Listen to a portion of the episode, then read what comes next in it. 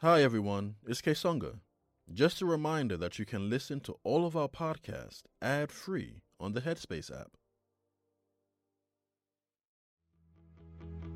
Hi, my name is Ruben. I'm 11 years old and I meditate every day. I started meditating when I was around 9 or 10, and I really like it because it just brings peace and it makes me feel very calm and it just helps in everyday life. I think the best thing of all is that it really helps my sleep, and during lockdown, that's been very hard. I'm very happy that Headspace exists. If you'd like to check out some of my favorite sleep casts, just search for Headspace in the App Store.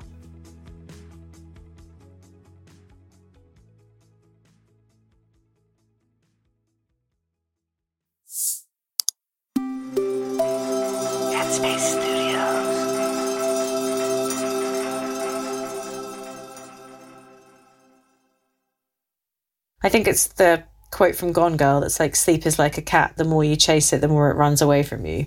It's so true. And that's exactly what I was doing. I was chasing sleep. And it, in some ways, it's really unsurprising that it kept on eluding me. Maybe you know what it's like to obsess over some problem in your life. Something you're sure there's a solution for, if only you can find it. You'll pay the cost for whatever miracle product. For Charlotte Jee, the problem to solve is insomnia. But the solutions aren't clear cut because her sleep issues seem like part of a package deal, part of adulthood, of success. They started almost like clockwork when she left home for college. I pretty much turned 18 and then got insomnia. She moved from a small, modest village in the English countryside. And when I say a small village, I mean a village of 300 people where it's extremely quiet. There's lots of farmland. It, like, that was a, a very kind of peaceful existence. And then I moved to London, which is obviously a huge global city, is extremely loud, is extremely busy. And so, in some ways, it's not that surprising that I pretty much stopped sleeping. There was a period at one point when I was 18 of about two weeks where I literally couldn't remember sleeping in that period. I'm sure I must have done, but it felt like I'd been awake for two weeks. And the main thing I remember is actually the sirens. I, I was living near one of the biggest hospitals in London, and there were ambulance sirens all the time. The sirens were the soundtrack to subtler chaos, new people to meet, convoluted paperwork, small errors that could affect the entire course of Charlotte's life, or so she felt. She needed her sleep, so she tried her best. I would try to read my textbooks to help me to sleep, which but they didn't. They actually made it much worse because I'd start I'd reading and then I'd start thinking and then that that would just make the situation much much worse. So she'd turn on the radio. There's this somewhat anachronistic program that played on the BBC called The Shipping Forecast. It's not some hip late night show. It's an actual forecast meant for sailors which, if I remember rightly, is broadcast at quarter to one in the morning. Um, and I think it still is. And then it's followed by the national anthem. I, I don't really know why the BBC still does this. It's like a really weird kind of slightly colonial throwback that they that they still do. But the shipping forecast is really relaxing to listen to. It's kind of just a very lilting sort of calm accent and you think of the sea and the sea's relaxing. Sailors probably wouldn't hope to fall asleep listening to the forecast. They have to be alert. But taken out of context, for Charlotte, it was a bit like a lullaby. Hearing about all those different parts of the sea with names like Fisher and Dogger and German Bight and Norfolk Sea. And then they'll say things like good becoming moderate or, you know, poor becoming good.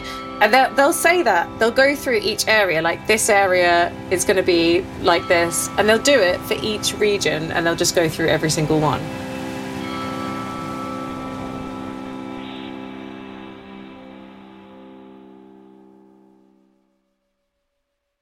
Even this soothing accidental lullaby didn't do the trick, though. Charlotte felt her stress ease a bit, but she'd never actually fall asleep. So this continued these failed attempts at night to sleep, the whirring ambulance sirens, the bustle during the day. And the next thing Charlotte knew, she was starting to imagine things that didn't quite make sense. I thought my computer was being bugged. I became convinced that MI6 were following me, which really annoyed my boyfriend, who is now my husband, because he was like, it, no, MI6 deal with international affairs. It would be MI5 if anyone was following you. Or rather, Charlotte's delusions, as she calls them, almost made sense. At that time, she was being vetted for a government service she'd applied to, a voluntary medical service. Maybe it tracks then that she started seeing patterns at her computer, in the outside world, thought she was being followed by real life James Bonds. It's like my brain overheated and then shut down. It, it was like I was uh, really overstimulated. There was way too much going on.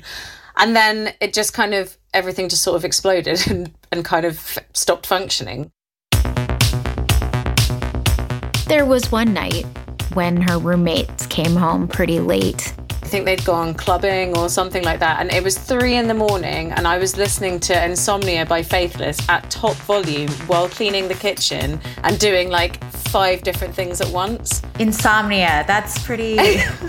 I know, which is which is a you know a great tune, but um, now looking back, it's kind of what they call like the prodromal phase of mania, and it has a like all the hallmarks. And also, obviously, you know, not sleeping, lack of sleep has been used as a torture device around the world by a lot of different groups, and they're for a good reason, because it, it really will make you go insane.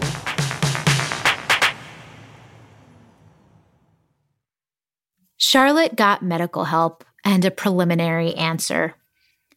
Clinicians told her if she had one more similar episode, then she'd have a diagnosis of bipolar disorder. She headed home to stay with her parents for a bit.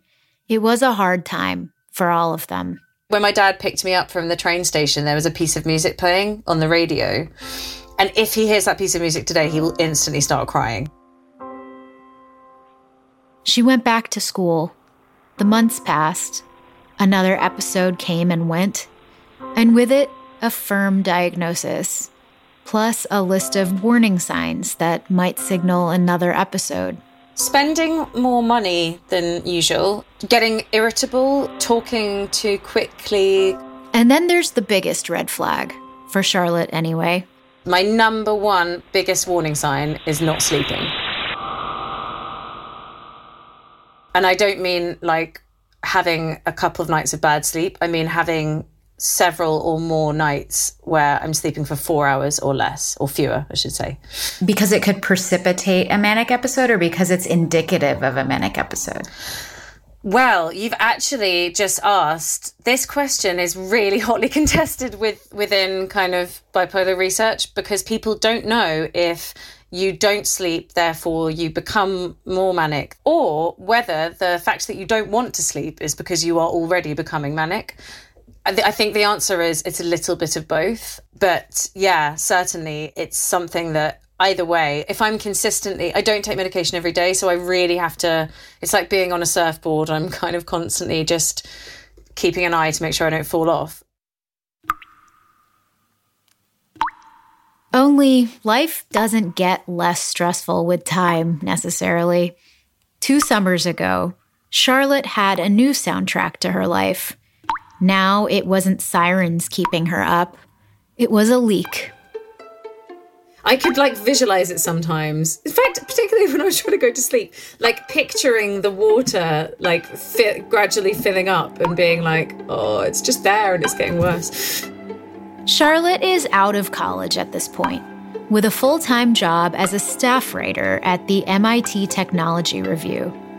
She and her boyfriend participated in a special rent to own program in the UK, where you half own and half rent your place, a scheme to bring in those who can't otherwise afford home ownership. And then this leak shows up in their kitchen, with a special kind of drama that comes with this sort of scheme. To make it matters worse, our landlord said that it was coming from our flat despite the fact that we'd had plumbers out and they'd confirmed that there was nothing originating from inside our, our building. So that was really stressful. And they'd also communicated this to some of our neighbours. So our neighbours thought that we were like willfully lying about a leak coming from our flat. And also because I knew that we hadn't located the source, I knew that we weren't dealing with it. So she's griping about her sleeplessness with her editor. He's not aware of the leak, of Charlotte's college experience. So he suggests something simple enough, something any editor of a tech journal might suggest. It kind of is the obvious solution. And also, like, this was at a point where sleep technology really started to take off as a market. Um, there's a few articles, like I think GQ magazine did like a big long article on sleep tech, um, which came out just before this piece. And so, yeah, it felt like it, there were a lot of startups kind of working in this area. It had like a real sense of boom boom time for that market so those things kind of converged together in in kind of um a useful way so yeah the sleep tech industry is expected to touch $17 billion by the end of the decade. It's a big industry. Charlotte was looking at a clean, relevant story. Insomniac Tech Junkie tries every product on the market. Soon enough, the products start entering her bedroom. Sleep mats came in, rings, and then there was this headband that, in theory, should have been promising because you know, it actually looks at your brain rather than looking at your wrist. In reality, I like who can sleep with a headband on? Like, I don't know. My husband was like, You are driving yourself crazy with all this stuff that you're trying out. He was like, You're making this so much worse. Like you're sleeping you're sleeping even less than you were before. Charlotte's husband was a witness to this whole comedy. Charlotte gave herself a few weeks to test out the gadgets, but he was being tested too, in a way. My husband was like, This is ridiculous. Like, just just take it off. Stop wearing it. So what was yeah. what was the tipping point? I think it was the headband. Oh, actually, there was also this. Um, there was also this robot that was like Oh my god, it, it, was ridiculous. I mean, this was actually of all the things I tried, this was the one that actually like tipped me over the edge into like this is just sheer insanity. It it was like a giant kidney bean that you could hold against your stomach and like breathed with you. Um, which is just like, I mean, I don't know. I feel like it's sort of doing the function that a human being could do if you I mean if you didn't have another human being to hold on to and like breathe with and relax you then I guess maybe that would be useful. I again, I didn't really have anything against it. It was just so like it was just so unequal to the task of making me sleep that, that it just seemed ludicrous. So yeah, I was getting ready for bed, like breathing with the kidney bean, and my other half's just looking at me like, "How did we get here?" I mean, at any point, did you have the thought of like, "This is the most natural act"? Sleep. You know, I I'm designed to do this and to be bringing all of this. No, yeah. no, I never no because that insomniacs don't think that way. You know, you know, like they, they don't insomniacs don't trust themselves anymore when it comes to sleep. They don't think that there's anything inevitable or relaxing. The the trouble is that you know it's like like my psychologist friend uses the phrase you know like what what is it like what what fires together, wires together. If you start getting into bed and then not sleeping, and if that's a repetitive pattern, the bed becomes a really stressful place to go. And you get into bed and you think, oh, I'm not going to sleep tonight. and of course, then you don't. You know, it's it's frankly, it's like a ludicrous way to think, but it's how. I think it's how insomniacs think. They just don't trust themselves mm-hmm. to sleep. It doesn't sound ludicrous to me. It sounds perfectly rational you you create yeah. an association and and then your brain i mean that's just where you go right um, yeah. it's a place of stress it's a place of disappointment fear maybe if you're worried about an episode yeah yeah this is the thing that i get as well because sleep like there's a lot riding on it Sleep is, is really conditioned by historical forces just as much as waking life is. That's Ben Reiss. He's shown up in this show before. He's a professor of English, but he's also a pretty opinionated writer, and lots of his opinions have to do with sleep and how it connects to capitalism, modernity, progress. He wrote a book that sharpened my views on all of the above, called Wild Nights. In it, he argues that sleep became the hyper controlled practice we know today, right around the time humans got involved in mass production, the industrial age. He identifies a cyclic nature that emerged around then, too, between commerce, sleep troubles, and the sleep aid industry. The very things that you need in order to sleep the way you're supposed to be so that you can work become the things that you work to then afford to get, right? Charlotte's sleep troubles, her health concerns, began when she essentially started her adult life, her life as a productive member of society, no longer a child. Her story might seem lodged inside the shiny new context of the sleep gadget boom, but hers is actually kind of an old tale. It echoes in part that of another troubled sleeper of the West, Henry David Thoreau. He talks about their frenetic lives and how they're rushing to get to the factory floor. They're taking trains that are jolting them across the landscape. They're jacking themselves up on, on caffeine. And they're addicting themselves to, to news, sensational news stories. I mean, we think now about, you know, what it's like to get status updates in the middle of the night or something. The newspapers played that function for a lot of people in the 19th century. And so his image of ultra modern 19th century citizens uh, who he was trying to distance himself from, but also to observe, was that they were kind of zombies. I mean, they were in this half awake, half asleep state all of the time. And he wanted to wake up. Which meant sleeping. Which meant sleeping, yeah which meant sleeping in a restful way.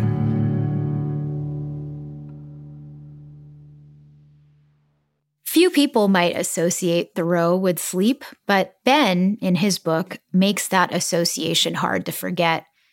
Thoreau was kind of the godfather of all those people who give up society and live off the grid. In the 19th century, he found himself distressed. His health was on a steep decline, his view of modern life dim, and he had a sense that he might find an answer to his problems by leaving behind the demands of a newly industrialized society.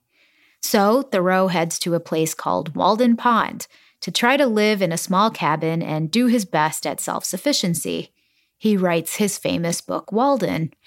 And by Ben's read, one of the most profound changes tracked in the book is a reset of Thoreau's relationship to sleep. Because a big part of what industrialization wrought had to do with standardization. Factories were everywhere. Humans were suddenly machines.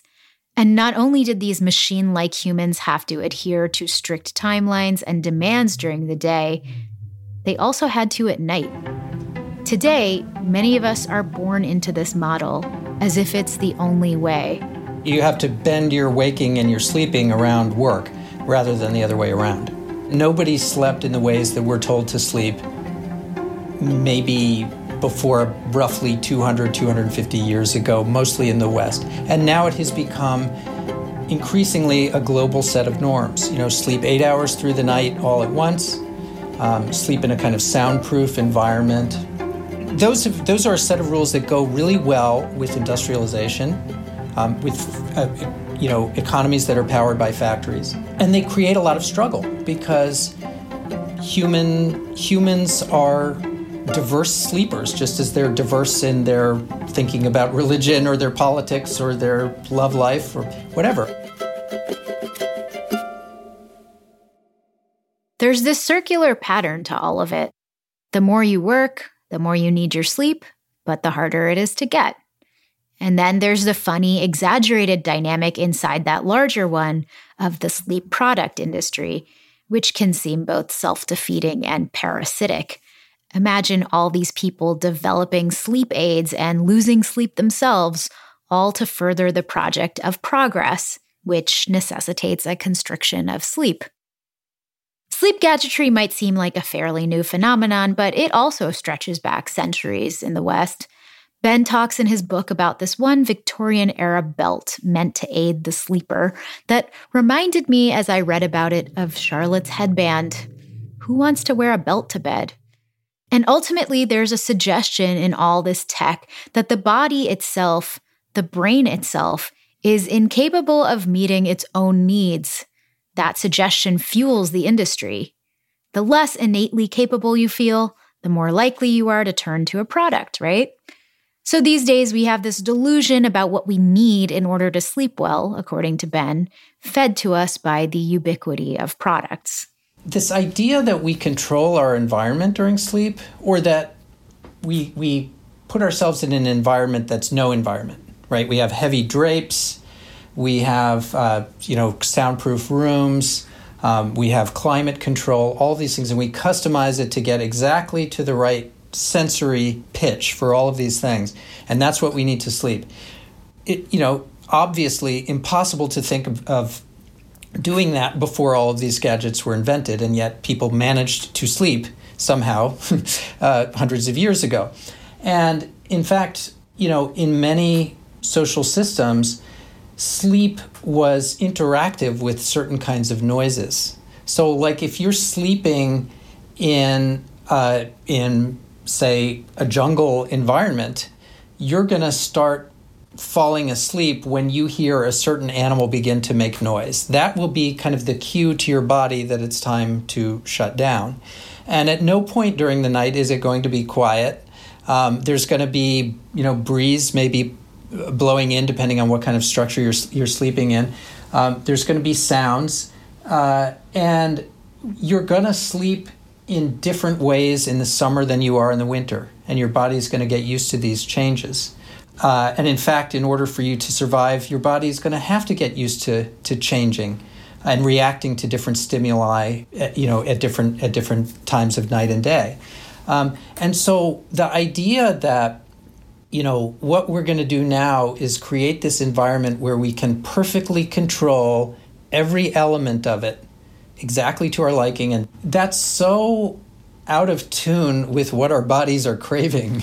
Um, and uh, and and yet we have to do them. And I don't have anything against anybody who finds solace through these things or it helps them sleep. I mean, we live in in many of us in urbanized, hyper scheduled and regimented worlds, and we have to react to that environment. Uh, and we react to it often with more technology. Thinking of a human in a jungle, sleeping through breeze, through bird call, I can't help but think of a contrasting image of Charlotte in her bed in London, imagining a leak, a device strapped to her body, wide awake. Coming up, Charlotte ends the fight.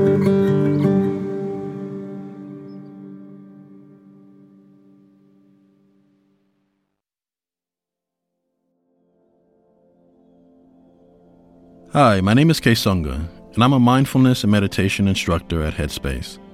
I lead sleepcast, wind downs, meditation courses, and much more on the Headspace app. Getting the opportunity to make mindfulness content that speaks to a diverse audience was something I couldn't pass up. I actually used to be an acupuncturist, and then I read a book called Full Catastrophe Living and decided to become a mindfulness instructor. After completing my training, I wanted to bring those skills to my community. So I taught mindfulness on a variety of platforms. I taught at a nonprofit to help support the mental health of young black men dealing with issues like substance abuse and positive HIV status. I'm just so excited to bring what I've learned through all of these experiences to the Headspace community. Mental health should be accessible and a priority for everyone in our society. And no matter who you are or what stage you're at in your mindfulness journey, we have something for you at Headspace. If you're not a member yet, but would like to become one, just search Headspace in the App Store. And if you don't know where to start, I recommend the Basics course in the Headspace app, where I guide you through the basic foundations of mindfulness and meditation.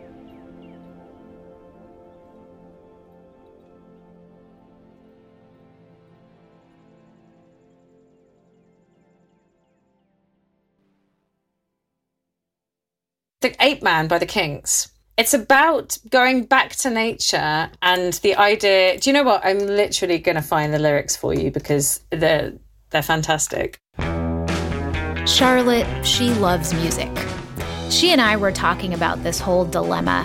The tension between that Thoreauvian impulse to live off the land versus the one that takes a country girl to the city. And that's how we got started talking about the Kinks, the iconic British band, and their song Ape Man, which is all about a guy in the city who thinks he's pretty sophisticated when in fact he's a wild animal stuck in a cage. because I'm living my life like a good Homo sapiens, but all around me, everybody's multiplying and they're walking around like flies, man. Still, I'm no better than the animals sitting in the cages in the zoo, man, because compared to the flowers and the birds and the trees, I'm an ape man. And he talks about how he thinks he's educated and civilized, but he doesn't feel safe in the world anymore and he wants to sail away to a distant shore. I'm scared of modern society, I'm scared of nuclear war, and I just want to go back, take off my clothes, and live in the jungle.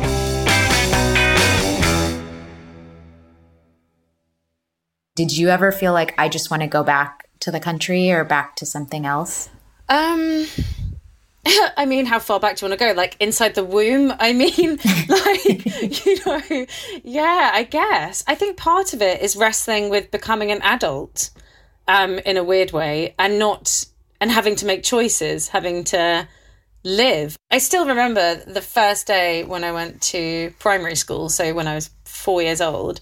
I really distinctly remember escaping and running all the way back to my mum's car and being like, please don't take me here, let me go home. And that, I think when I was 18, there was a degree of that kind of like, let, I just want to hug my mum and just be in bed and curled up with her again. So yeah, I don't know if it's a going back to a particular place or time. I think it's more going back to being a child that doesn't have anything to worry about. It's difficult. I, I think that no one glamorizes the countryside as much as people who grew up in a city who've never lived there do. it, it feels like I've ended up with this weird where there's two halves of me and there's the part of me that grew up in the countryside and still wants to go and just like run through the fields and live this very wholesome existence. And then the, there's the other part of me that's like no i want to be surrounded by loads of people. I want to be in london. I want it to be busy. I want to like go out have a wild exciting life By the way, Thoreau, he's not exactly standing on stable ground either. He's been criticized for being a joyless, moralistic know it all, a guy who shunned coffee and, in turn, the ordinary responsibilities necessary for progress. And, as Ben documents in his book, he was also of two minds. Thoreau wrote his book Walden, his legendary testament to natural living, while kind of on hiatus, a reprieve. After it was done, he returned to the city.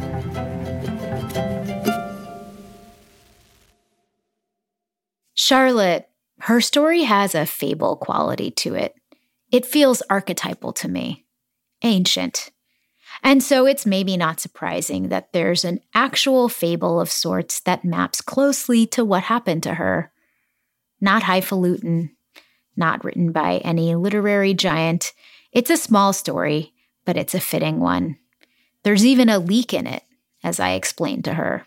There's another kind of framework, which is there's this great little children's story that Erica, um, one of our producers, told me after I kind of went through the beats of your story. The story is about a, a man who has a leak in his house, an old man, and he can't sleep because he's got this leak. Actually, I'm going to let Erica take this. and he can't sleep um, because the house makes noises. Like I think the sink drips and the floors creak and the like wind blows through the trees, and so um, so he can't sleep. And he goes to like a wise man in the town, and he says, "I can't sleep. You know, my house makes all these noises. The floors creak and the sink drips, and so I don't know what to do." And the man says, Well, you should get a chicken. And the old farmer says, Well, that doesn't make any sense. But he goes and gets a chicken and puts it in his house. And that night, the chicken makes a lot of noise. And so he really can't sleep. Um, and he then goes back to the wise man and says, This chicken made things worse. What do I do? And the man says, Well, you should get a cow to cover up the noise of the chicken. And so he's like, Okay. And he goes and gets the cow and he goes back and forth and he gets like a dog and a cat. And all these different animals. And um, eventually he goes to the wise man and he says, You've made everything so much worse. It's such a racket at night. All the animals are being really loud and I can't sleep. And the wise man says, Now get rid of all the animals. And so he opens the door and he lets out all the dogs and cats and chickens and everything. And then that night, he lays down to sleep and he hears the sink dripping and the floors creaking and the wind whistling. And he says, What a quiet house. And he has a very deep and restful sleep. Yeah, uh, you know what? I love that. That yeah, that's brilliant. Because we've all got a leak, you know, in our lives. Some of us, some of us have multiple leaks at different points. Like, so there's always stuff to get stressed about. In Charlotte's story, which isn't a children's fable but a messy one set in the world of today, the solution that arrived was a bit more relatable. What ended up helping Charlotte was ultimately a sort of gadget. Only it was a special one, a hybrid sort that works in a kind of wise man way. The leak was dripping. She'd had to move out temporarily, get the floors replaced, and she was reaching a breaking point with the tech experiment. All those gadgets that were a bit like farm animals coming into her home and just making her sleep worse. Yeah, I kind of slightly reached the end of my tether with it. Um, and then I can't remember how I. I think I ended up just asking people who know about sleep. So rather than approaching tech people, I I think I just threw it open to my friends. I was like, who's had like success with treating insomnia in any form? She kept hearing about an app that was free for Londoners, a therapy app. The whole premise of it tracks along the lines of what she might be prescribed if she walked into a sleep lab. The gold standard, I now know, for treating insomnia is cognitive behavioral therapy. Basically, it's one of the only things that's really been consistently clinically proven to, to tackle insomnia. And yeah, this app basically embeds CBT to treat people who aren't sleeping. It kind of just probed around sleep, asked you different questions around how many hours you thought you were getting, but it also asked you kind of like how you were feeling about sleep, which was not really something I'd got into up to that point. The overarching message was stop worrying about sleep so much and kind of like just let go of all of that weight that you're putting on it.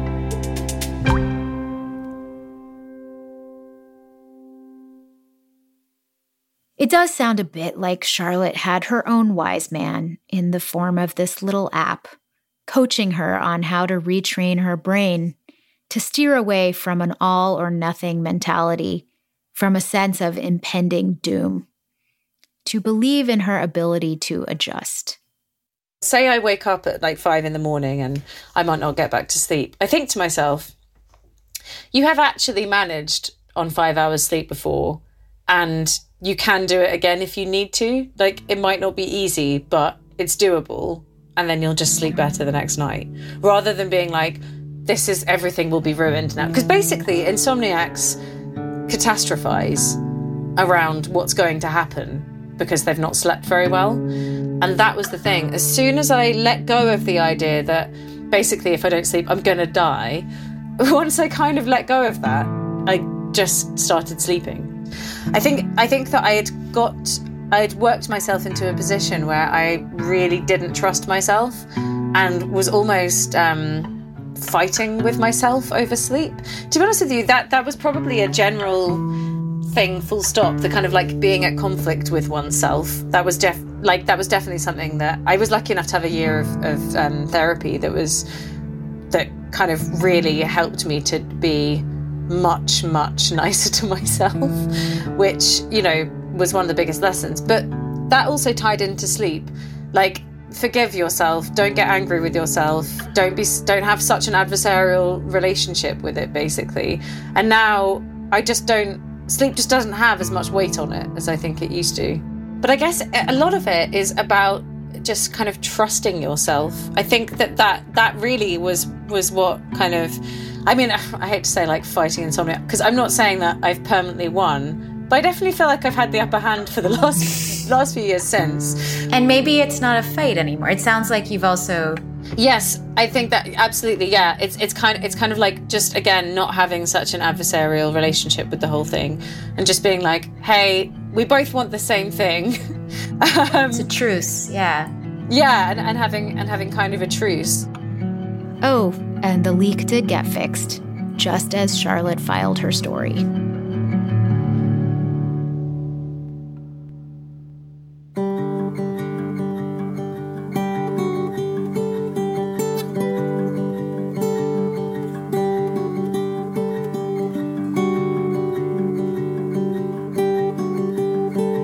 Next time on Hibernation, how sleep became a science. Hibernation is brought to you by Headspace Studios in partnership with Spoke Media. If you're enjoying the show, please rate, review, and follow us in Apple Podcasts. It helps people find the show. Our show is written and hosted by me, Malika Rao. We're produced by senior producer James Kim, with help from myself, Erica Huang, Brigham Mosley, Demira Pierre, and research by Hannah Ray Montgomery. Our coordinating producer is Sharita Lynn Solis, with additional production help from Cody Hoffmackel, Kelly Kolf, and Will Short. Original music and sound design by Erica Huang, with engineering by ABF Creative. Additional music from FirstCom. Our Spoke executive producers are Keisha TK Dutes with Keith Reynolds and Alia Tavakolian. Our Headspace executive producers are Leah Sutherland with Morgan Seltzer and Sam Rogaway. Special thanks to the folks you heard from today Charlotte Jee. and Benjamin Reiss.